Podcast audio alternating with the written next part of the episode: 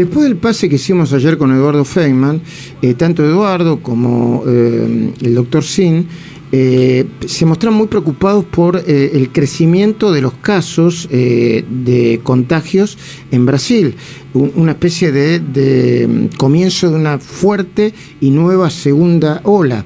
nosotros hoy Corrado Stoll, nuestro columnista, nuestro prestigioso amigo, vamos a hablar, vamos a entrar eh, en la conversación del día de hoy en ese tema. Pero antes de eso, quería saludarlo y preguntarle por la imagen de Cristina, entrando, bajando del auto sin barbijo y entrando y permaneciendo durante toda la inauguración de las sesiones ordinarias del Parlamento sin barbijo.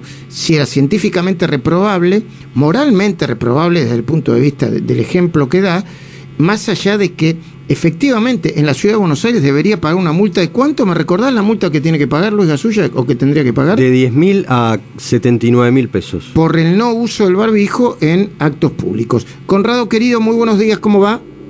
En castellano, buen día Luis. ¿Cómo estás? ¿Y en, ¿Y en otros idiomas qué?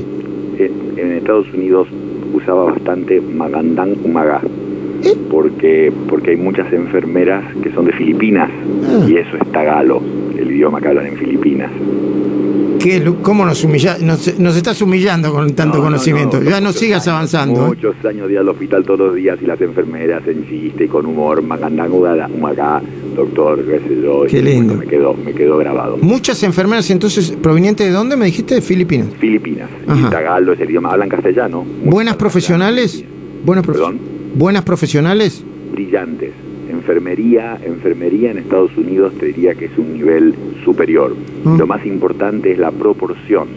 Eh, en, muchos países emergentes, en el nuestro, hay un enfermero por médico o menos, 0.8 mm. enfermero por médico. En Estados Unidos son tres enfermeros por cada médico y eso hace una diferencia enorme en, los resultados de los tratamientos de los pacientes por el valor de lo que aportan, aparte con una formación, como te digo, muy sofisticada. Mm, gran tema ese, ¿eh? el tema de, la proporción entre médicos y enfermeros. Bueno, ¿cuál es tu mirada sobre, sobre la aparición, la postal, la foto de la vicepresidenta sin barbijo? Eh, eh, con, con, sinceridad plena, me la mostró un hijo mío que, que sigue mucho en las redes todo lo que es política y, sentí una cosa negativa. Esa es la mm. verdad de mi reacción. Ahora, olvidémonos de Cristina o de la vicepresidenta del país y cualquier persona que hubiese entrado ayer este, sin barbijo eh, eh, es una contradicción ética y científica, como vos decías recién, las dos cosas. O sea, cuestionar el barbijo hasta a esta altura, en este momento, eh, en el mundo, no, existe esa posición. muy bien decía Gabriel que, ya sabemos que los vacunados también tienen que usarlo. O sea, está esta idea de que quizás la vacuna disminuirá la transmisión, pero no, hay mucha energía científica en este momento invertida en ver cómo se hace para asegurarnos que la gente aún vacunada no tenga virus en la garganta, en el aparato respiratorio y lo esté dispersando. O sea que todo el mundo tiene que tener máscara, más ahora que se está notando las Naciones Unidas acá, eh, perdón, eh, la Organización Mundial de la Salud, acaba de anunciar, y no sé si las Naciones Unidas, que hay un leve aumento del contagio en el mundo y se atribuye a relajación de la gente, justamente a eso, a bajar los brazos, a usar menos medidas. Y sí, ha habido castigo en el mundo por no usar de distintos tipos de pena por no usar máscaras en distintos lugares, en las distintas épocas, y muy variadas. ¿eh? ¿eh? Conrado, el Instituto de Investigación de Australia designó a Brasil como eh, el país de peor vacunación en el mundo. ¿Podemos aprender de, esta mala experiencia? Eh, el Instituto Lewis es de australiano, que es un think tank y, que investigan en muchas cosas y efectivamente dijeron el país que peor vacuna en el mundo es Brasil. Y es una paradoja. Luis, tienen un, un fondo, un programa de inmunización desde el año 70. Escucha esto, en el 80 vacunaron 17 millones de chicos para la polio en un solo día. 17 millones. Mm. En el 2010 vacunaron 90 millones de personas para la, para la gripe porcina en cuatro meses. 90 millones. Y el año pasado, sin ir más lejos, para la gripe común vacunaron 70 millones de personas. Es tan popular lo de la inmunización en Brasil que tienen hasta una mascota que da vueltas en los estadios y en los eventos oficiales que se llaman Zegotiña. ¿eh? Que, entre paréntesis es interesante que Zegotiña se negó a darle la mano al presidente Bolsonaro. en Sí, sí, sí, lo recuerdo, lo recuerdo, sí, sí. Este, pero, pero bueno, son, son los más lentos. Se dice que a la velocidad actual van a tardar cuatro años en vacunar a todas las personas que tienen que vacunar. Ciudades como Río de Janeiro y Salvador, insólito, tuvieron que suspender la vacunación porque le faltaba. Estamos hablando de un país con 250 mil muertos, ¿no? Y, y- y con un Manaos, una ciudad en especial que ha sido devastada tres veces ya.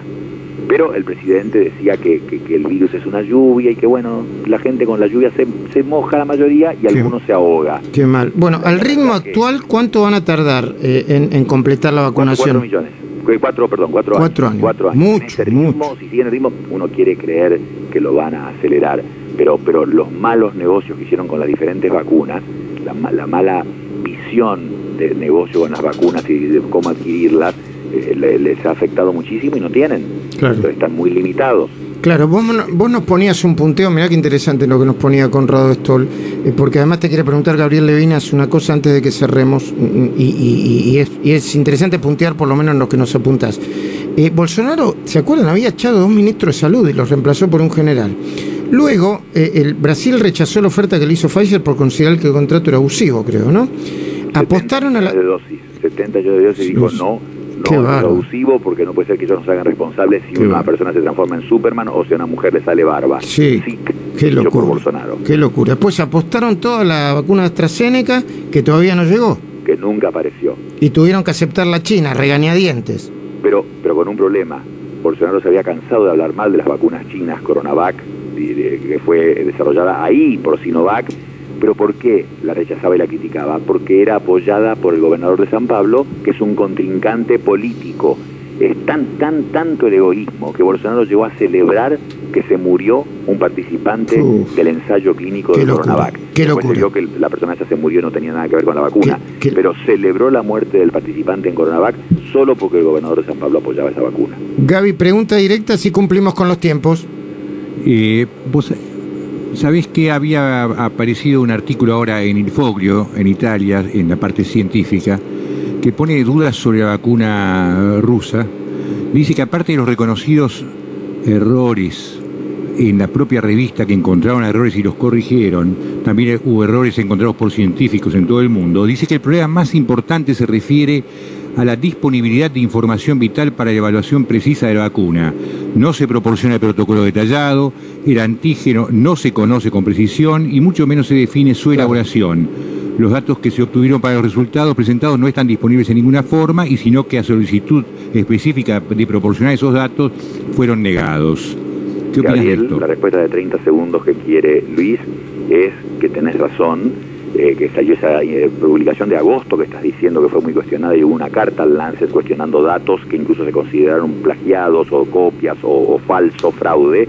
Después salió la publicación de Lancet de ahora de hace un mes, con la que se celebró, pero que era una publicación parcial. Las vacunas chinas directamente no tienen ninguna publicación, pero Gabriel, la necesidad hace que están siendo usadas. Tiene cara de resultados, erice. por suerte son buenos, la gente no se enferma gravemente, no se muere. Lamentablemente es una situación especial en que vamos a tener que terminar de confirmar la efectividad de esto con el uso y no en la forma usual de la ciencia que es con la publicación primero. Gracias, Conrado. Eh, gracias por, por eh, los detalles, gracias por la información, gracias por hacerla muy entendible y gracias a vos y a Gabriel también por respetar los tiempos, que es una manera de respetar a nuestra querida audiencia. Un abrazo Luis, buen día.